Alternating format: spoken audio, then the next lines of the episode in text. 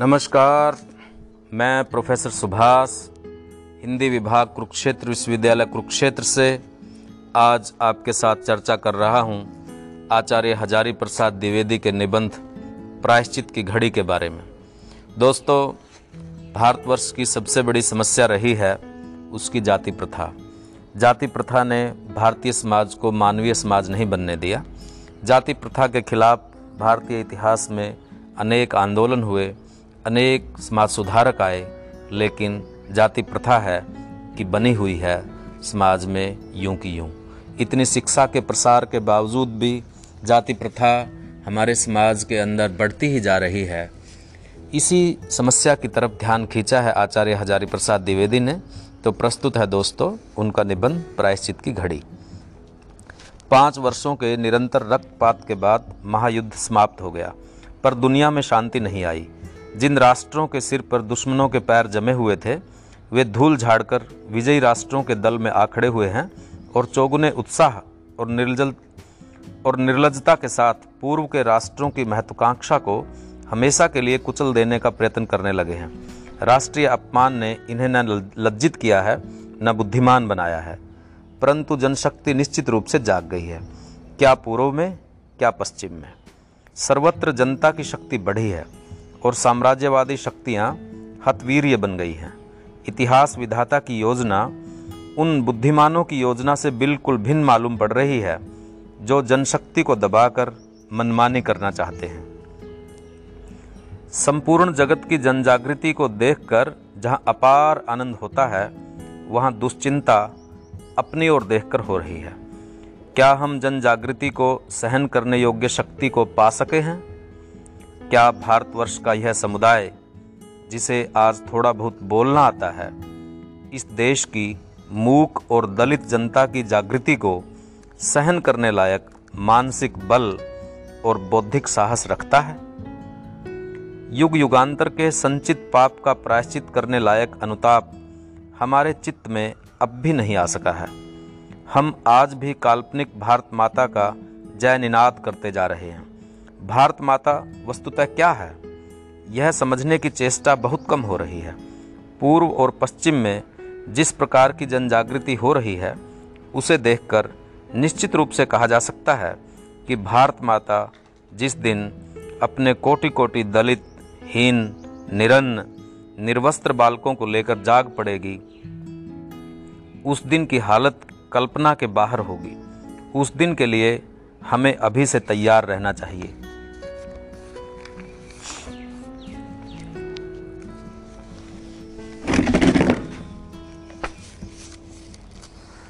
भारतवर्ष क्या है?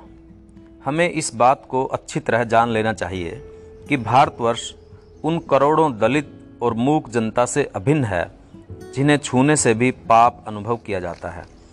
इनकी संख्या कम नहीं है। समूचे भारतीय जनसमूह के इतने स्तरभेद हैं कि उन सब का हिसाब रखना बड़े से बड़े धैर्यशाली के लिए भी कठिन कार्य है। एक विदेशी नृतत्ववेता ने हैरान होकर कहा है कि भारतवर्ष में एक भी ऐसी जाति नहीं मिली जो किसी न किसी दूसरी जाति की अपेक्षा अपने को बड़ी ना मानती हो। फलतः यह समझना बड़ा कठिन है कि सबसे नीच समझे जाने वाली जाति कौन है। जन जागृति यदि सचमुच हुई तो उसका सीधा अर्थ होगा इस तरभेद पर सीधी चोट। मनुष्य, जब मनुष्य समझा जाएगा, उस दिन युग युग के संचित संस्कारों को बड़ी ठेस लगेगी, भयंकर प्रतिक्रिया होगी।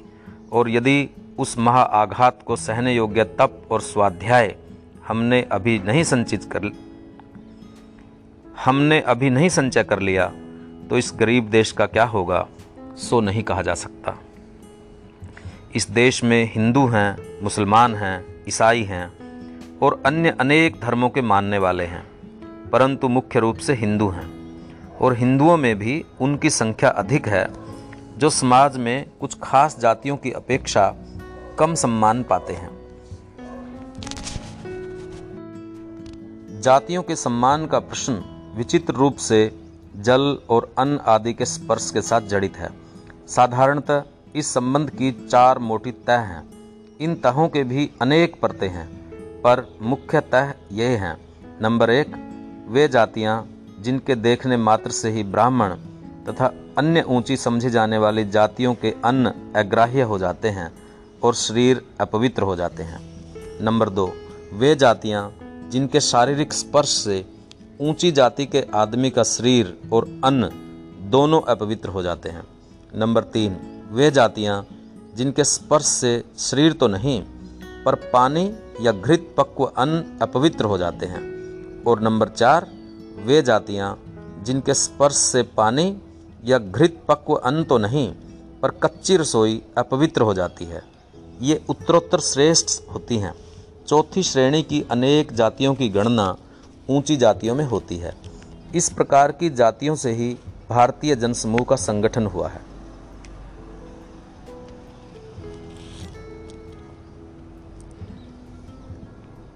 ये उत्तरोत्तर श्रेष्ठ होती हैं। चौथी श्रेणी की अनेक जातियों की गणना ऊँची जातियों में होती है। इस प्रकार की जातियों से ही भारतीय जनसमूह का संगठन हुआ है। ये ही लोग भारतवर्ष हैं। इन्हीं की प्रतीकात्मक संघ मूर्ति का नाम भारत माता है। भारत माता का जय जयकार, वस्तुतः इन तहों को नष्ट कर देने का संकल्प है। संभवतः बहुत थोड़े लोग ही यह बात महसूस करते हैं। परंतु इन कृत्रिम तहों को नष्ट कर देना आसान काम नहीं। इनके निर्माण में शताब्दियों का समय लगा है। इसका इतिहास बड़ा जटिल है।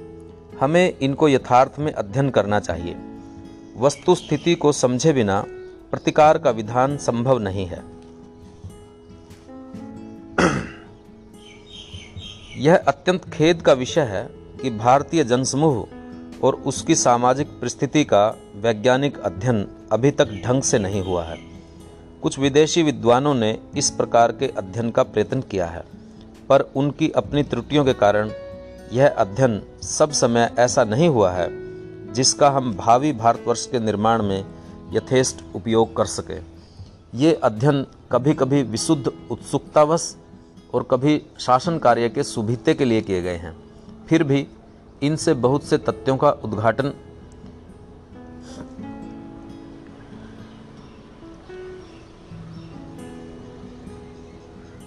फिर भी इनसे बहुत से तथ्यों का उद्घाटन हुआ है और हम अपने प्रिय भारतवर्ष की अवस्था को ठीक ठीक अनुभव करने में कुछ सहायता पा सकते हैं।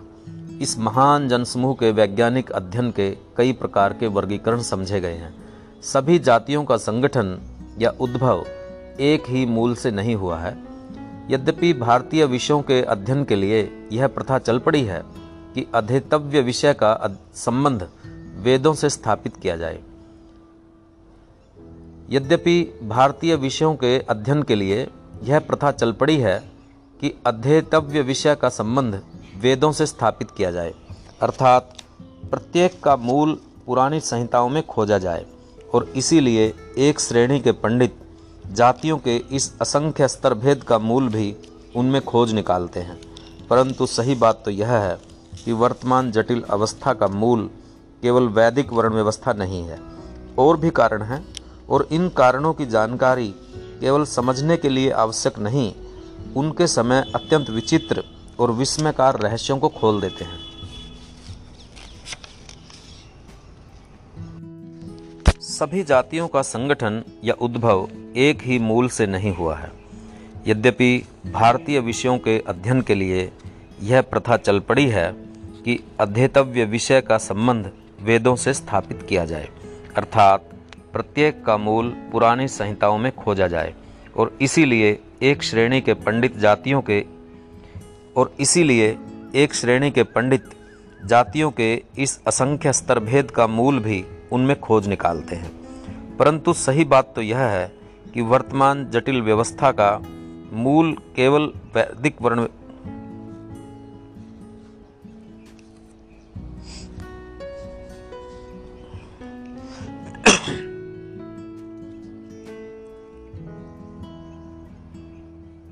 इस महान जनसमूह के वैज्ञानिक अध्ययन के कई प्रकार के वर्गीकरण समझे गए हैं। सभी जातियों का संगठन या उद्भव एक ही मूल से नहीं हुआ है। यद्यपि भारतीय विषयों के अध्ययन के लिए यह प्रथा चल पड़ी है कि अध्येतव्य विषय का संबंध वेदों से स्थापित किया जाए, अर्थात प्रत्येक का मूल पुरानी संहिताओं में खोजा जाए और इसीलिए एक श्रेणी के पंडित जातियों के इस असंख्य स्तर भेद का मूल भी उनमें खोज निकालते हैं। परंतु सही बात तो यह है कि वर्तमान जटिल अवस्था का मूल केवल वैदिक वर्ण व्यवस्था नहीं है। और भी कारण हैं और इन कारणों की जानकारी केवल समझने के लिए ही आवश्यक नहीं, उनके समय अत्यंत विचित्र और विस्मयकर रहस्यों को खोल देते हैं। पंडितों ने विश्लेषण करके देखा है कि ऐसी अनेक जातियाँ हैं जो किसी घुमक्कड़ कबीले की परिवर्तित रूप हैं। उदाहरण के लिए, आभीर या अहीर एक ऐसी विशेष मानव श्रेणी थी, जो इस देश की वर्तमान सीमाओं के बाहर के प्रदेश से घूमती घामती इस देश में आई और अपने अनेक आचार विचारों के साथ आज भी अपनी अलग सत्ता बनाए हुए है। यह जाति शुरू में लुटेरी समझी गई, पर शीघ्र ही यह भाव दूर हो गया और बाद में चलकर इसकी मर्यादा क्षत्रियों की हो गई।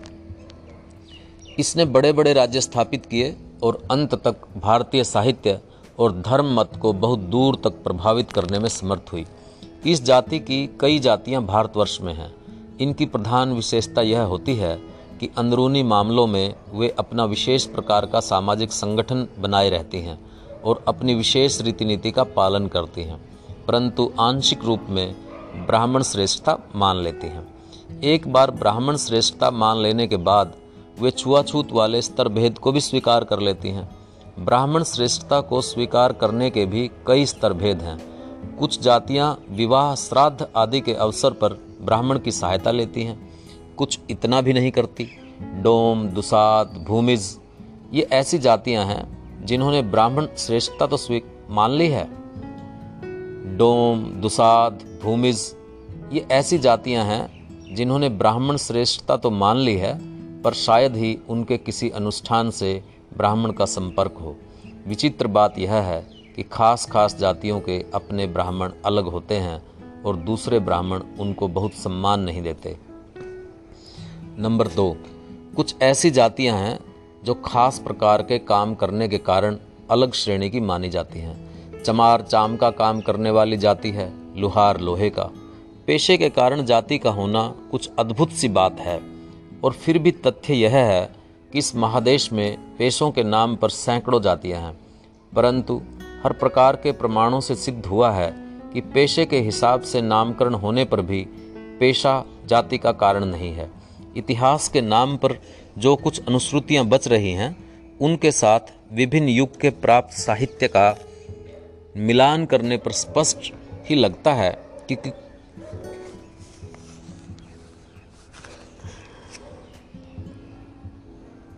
इतिहास के नाम पर जो कुछ अनुश्रुतियाँ बच रही हैं, उनके साथ विभिन्न युग के प्राप्त साहित्य का मिलान करने पर स्पष्ट ही लगता है कि कुछ खास श्रेणी के लोग कुछ खास पेशों को स्वीकार करने के कारण अपनी मूल जाति से च्युत हो, अपनी मूल जाति से च्युत होकर हीन हो गए हैं। कभी कभी खास पेशों के कारण जातियाँ ऊँची भी उठी हैं उत्तर भारत में आर्यों के साथ आर्यतर मानव मंडलियों का रक्त संबंध बहुत अधिक हुआ है और बहुत सी छोटी समझे जाने वाली जातियों का मूल इतिहास एकदम लुप्त हो गया है। जहाँ तक इतिहास हमें ठेल कर पीछे ले जाता है, वहाँ तक यह पता नहीं चलता कि इन जातियों में अधिकांश का मूल रूप क्या था। इसीलिए पेशों को ही जाति का मूल कारण समझ लिया जाता है। पर हाल में नृतत्व शास्त्री जो प्रमाण संग्रह किए जा सके हैं उनसे इस धारणा की सच्चाई पर संदेह होता है। रिजली और धुर्य जैसे निपुण पर्यवेक्षकों का कहना है कि उत्तर भारत के चमारों में बंगाल के ब्राह्मणों की अपेक्षा अधिक आर्य सादृश्य हैं।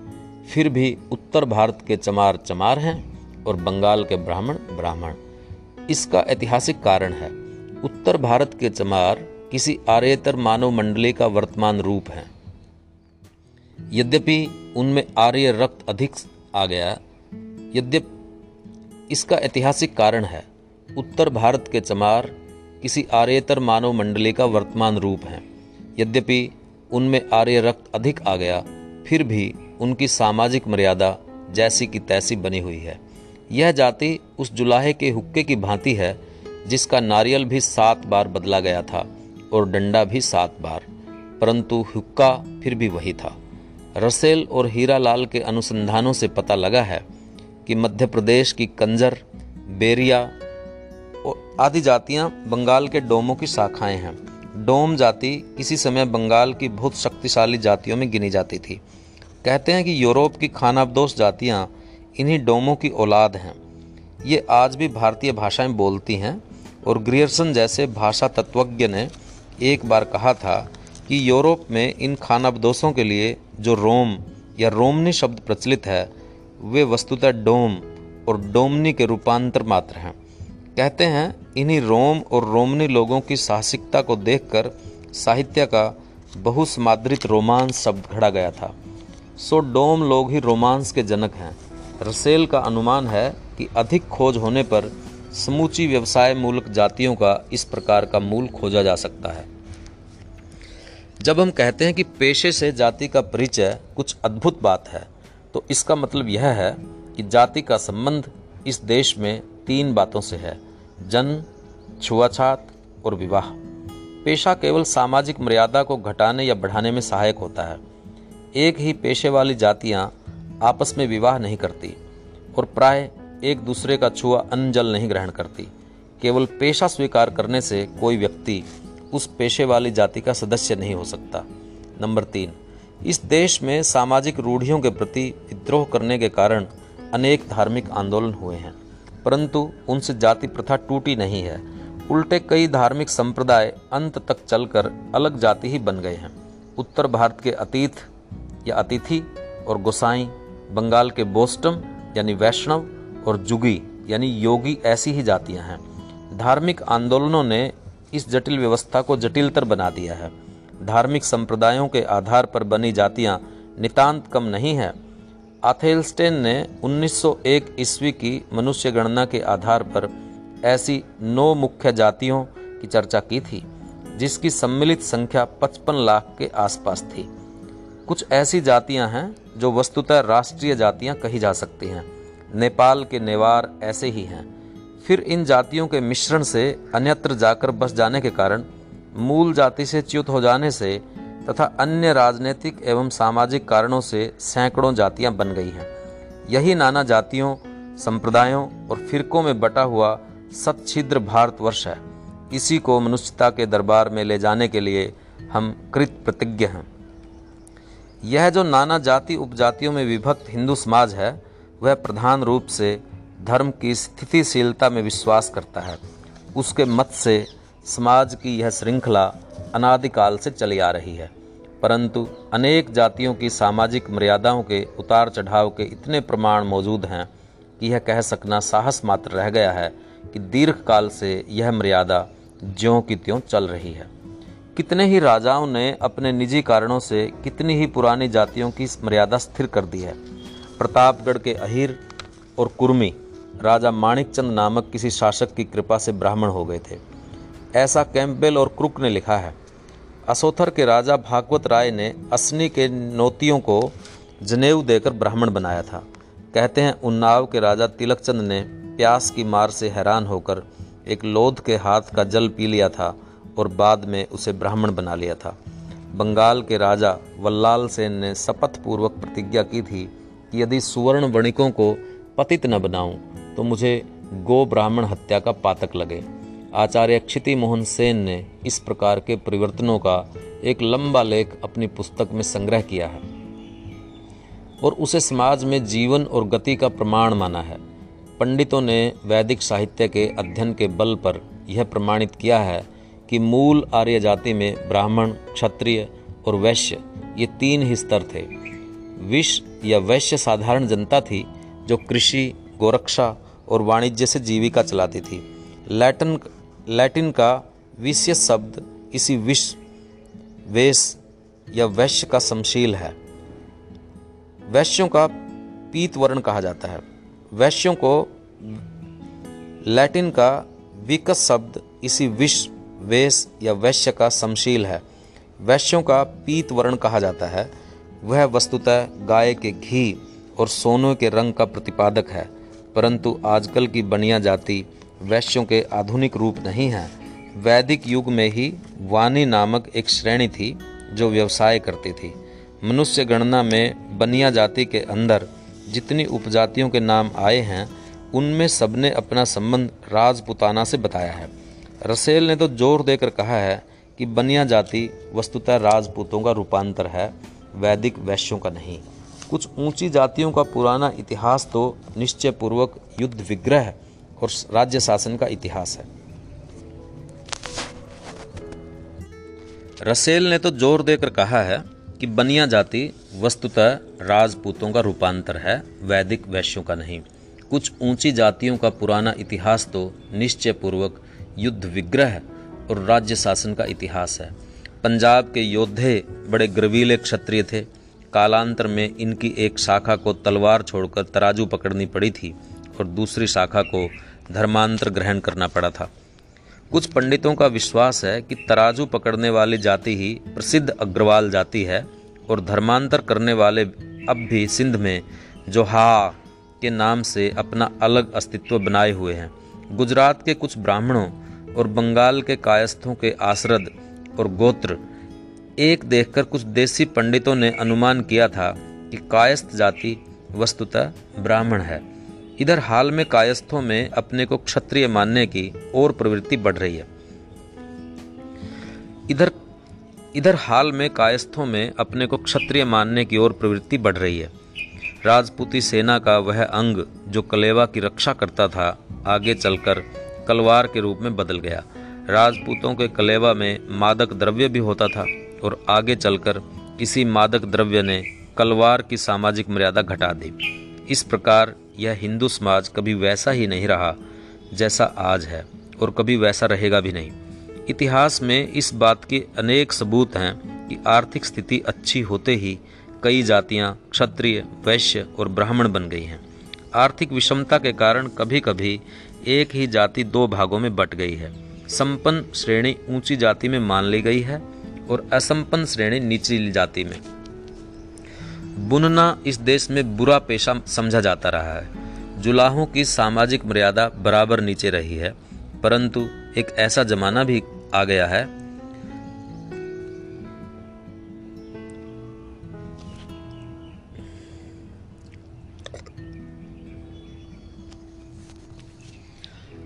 इतिहास में इस बात के अनेक सबूत हैं।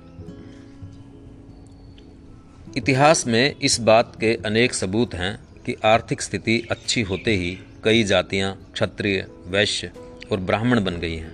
आर्थिक विषमता के कारण कभी कभी एक ही जाति दो भागों में बट गई है। संपन्न श्रेणी ऊँची जाति में मान ली गई है और असंपन्न श्रेणी निचली जाति में। बुनना इस देश में बुरा पेशा समझा जाता रहा है। जुलाहों की सामाजिक मर्यादा बराबर नीचे रही है, परंतु एक जमाना भी गया है, परंतु एक ऐसा जमाना भी गया है जब बुनने की कारीगरी बहुत उन्नत हो गई और सम्राटों के घर बुनने वालों का सम्मान होने लगा। आर्थिक अवस्था सुधरने के कारण अनेक वनजीवी जातियाँ ऊपर उठी हैं। कुछ तांती तो इतने उत्तम हो गए हैं कि बंगाल में उनकी मर्यादा कायस्थों के समान हो गई। हमने ऊपर देखा कि जाति प्रथा से विद्रोह करने के लिए अनेक धार्मिक आंदोलन हुए हैं, परंतु उन्होंने समस्या को दूर करने में सफलता नहीं पाई। जब तक विद्रोही व्यक्ति या दल समाज से बाहर रहकर मठों और विहारों में अविवाहित जीवन व्यतीत करते रहे, तब तक वे सम्मान पाते रहे। पर ज्यों ही वे घरबारी हुए कि उनकी सामाजिक मर्यादा अत्यंत हीन हो गई। आश्रम भ्रष्ट सन्यासी हिंदू समाज में कोई विशेष सम्मान नहीं पाता। चैतन्य महाप्रभु ने धर्म के क्षेत्र में ब्राह्मण और चांडाल में भेद नहीं रखा, पर यह सम्मिलित जनमंडली जब विवाह करके वंश चलाने लगी तो अलग जाति बन गई। इस प्रकार प्रत्येक झाड़ू देने वाले ने यहाँ ईंट ढेलों को नए सिरे से जमा कर दिया। शंकराचार्य के चेलों की जाति, शंकराचार्य के चेलों की जाति बनी, गोरखनाथ के चेलों की जाति बनी, चैतन्य के चेलों की जाति बनी, और अनुमान है कि अंततः राजा राम मोहन राय के शिष्य भी इसी ओर बढ़ रहे हैं। इस प्रकार धर्म को केंद्र करके जो आंदोलन हुए हैं, उनसे समस्या सुलझी नहीं है। अर्थात छोटी समझे जाने वाली जातियों की मर्यादा ऊँची नहीं उठी है, परंतु आर्थिक और राजनीतिक कारणों से बहुत सी हीन समझे जाने वाली जातियों की सामाजिक मर्यादा ऊपर उठी है और समाज के उच्च स्तर के लोगों ने उनका दावा स्वीकार किया है।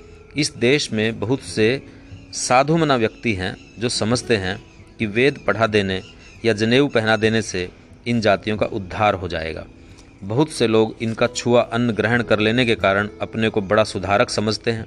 यह मनोवृत्ति उचित नहीं है। जन जागृति जिस दिन सचमुच होगी, उस दिन ऊँची मर्यादा वाले इनका उद्धार नहीं करेंगे। वे स्वयं अपनी मर्यादा उच्च बनाएँगे। वह एक अपूर्व समय होगा जब शताब्दियों के पद दलित निर्वाक, निरंजनता, समुद्र की लहरियों के फुतकार के समान गर्जन से अपना अधिकार मांगेगी। उस दिन हमारी सभी कल्पनाएँ न जाने क्या रूप धारण करेंगी, जिन्हें हम भारतीय सभ्यता, हिंदू संस्कृति आदि स्पष्ट भुलाने वाले शब्दों से प्रकट किया करते हैं। मैं हैरानी के साथ सोचता हूँ कि क्या हम में उस महान ऐतिहासिक घटना को सहने का साहस है? निसंदेह यह जागृति धर्म और समाज सुधार का सहारा नहीं लेगी। वह आर्थिक और राजनीतिक शक्तियों पर कब्जा करेगी।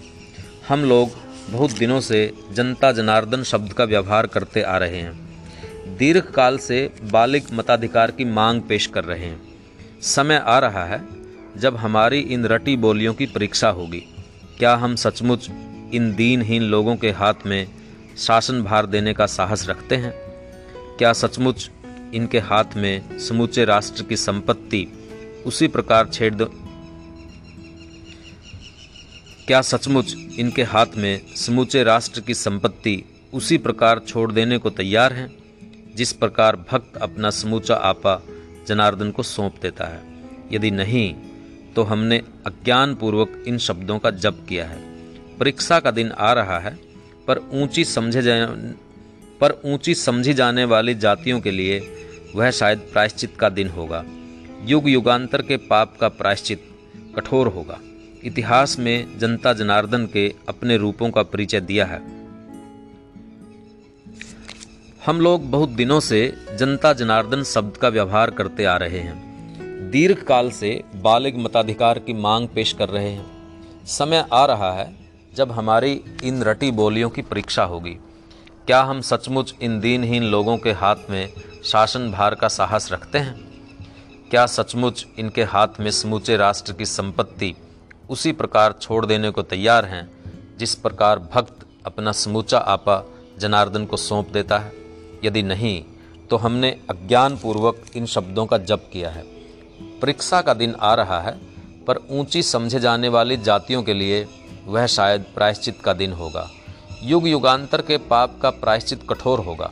इतिहास ने जनता जनार्दन के अपने रूपों का परिचय दिया है, परंतु भावी जनार्दन का रूप शायद अपूर्व और अद्भुत होगा। संजय ने भगवान के विराट स्वरूप का स्मरण करके कहा था कि भगवान के उस रूप को स्मरण करते ही मेरे रोंगटे खड़े हो रहे हैं और महान विस्मय हो रहा है। भविष्य का इतिहास लेखक भी जनता जनार्दन के इस रूप को देखकर संजय की तरह ही विस्मय विमुग्ध होकर कहेगा तच समृत्य समृत्य रूपम सत्यम अद्भुतम।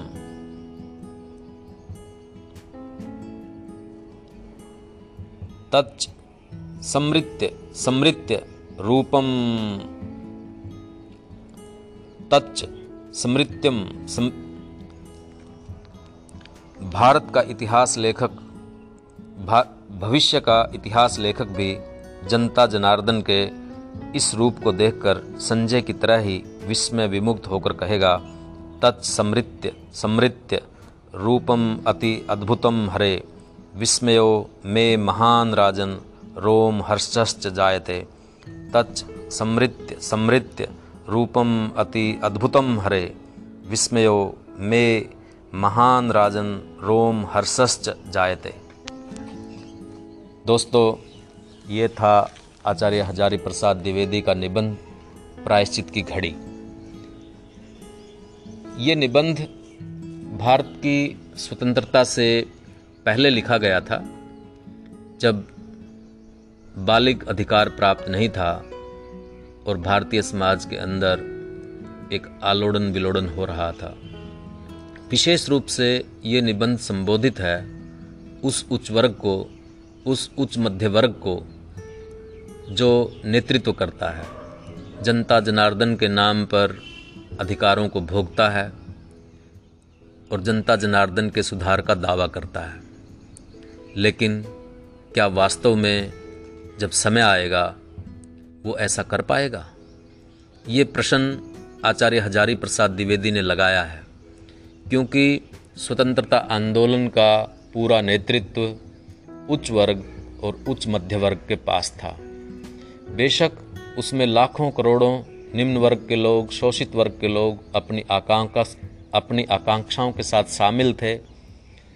जनता जनार्दन थे, लेकिन उनका नेतृत्व कर रहे थे कुछ शिक्षित, कुछ जमींदार किस्म के लोग जो उच्च वर्ग से या उच्च मध्य वर्ग से ताल्लुक़ रखते थे। इसी तरह की बात मुंशी प्रेमचंद ने अपने गबन उपन्यास के अंदर भी उठाई थी, जिसमें उस समय के नेतृत्व के ऊपर एक निम्न वर्ग का, शोषित वर्ग का व्यक्ति प्रश्न चिन्ह लगाता है कि यदि आज़ादी मिल गई, तब उनका व्यवहार क्या होगा। ये इस चीज़ के ऊपर निबंध है और आज़ादी के मायने भी ये निबंध हमारे सामने प्रस्तुत करता है। आज़ादी का अर्थ है बराबरी। जाति के आधार पे अनेक स्तर भेदों को मिटाना। लेकिन दोस्तों, हम सब लोग जानते हैं, भारत की ये सनातन समस्या जाति प्रथा स्वार्थों पे टिकी है।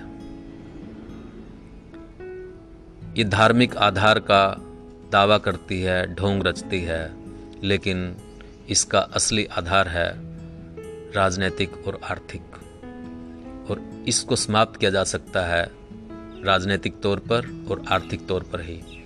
इतिहास भी इस बात का गवाह है कि जो भी धार्मिक आंदोलन या समाज सुधार के आंदोलन, जो सिर्फ़ मर्यादा के नाम पर, परंपरा में सुधार के नाम पर या एक नैतिक सत्ता की तरह से आए थे, उनसे जाति प्रथा में उन्होंने जाति प्रथा का कोई नुकसान नहीं पहुँचाया, बल्कि उनके कारण कई और जातियाँ भी बन गई। लेकिन जैसे जैसे जो गरीब जातियाँ थीं, उनके आर्थिक या राजनीतिक स्थिति सुधरी तो वो उच्च दर्जा पा गई। तो राजनीतिक और आर्थिक आंदोलन ही इसका एक जवाब है। उसके लिए जो लोग समाज में समानता चाहते हैं वे इन आंदोलनों में अपनी भूमिका कैसे निभाएँगे? यही सवाल उनके सामने है। उम्मीद है दोस्तों, आपको ये निबंध पसंद आया होगा। आप इसे आगे बढ़ाइए। मिलते हैं किसी इसी तरह के विचारोत्तेजक निबंध के साथ। तब तक के लिए धन्यवाद।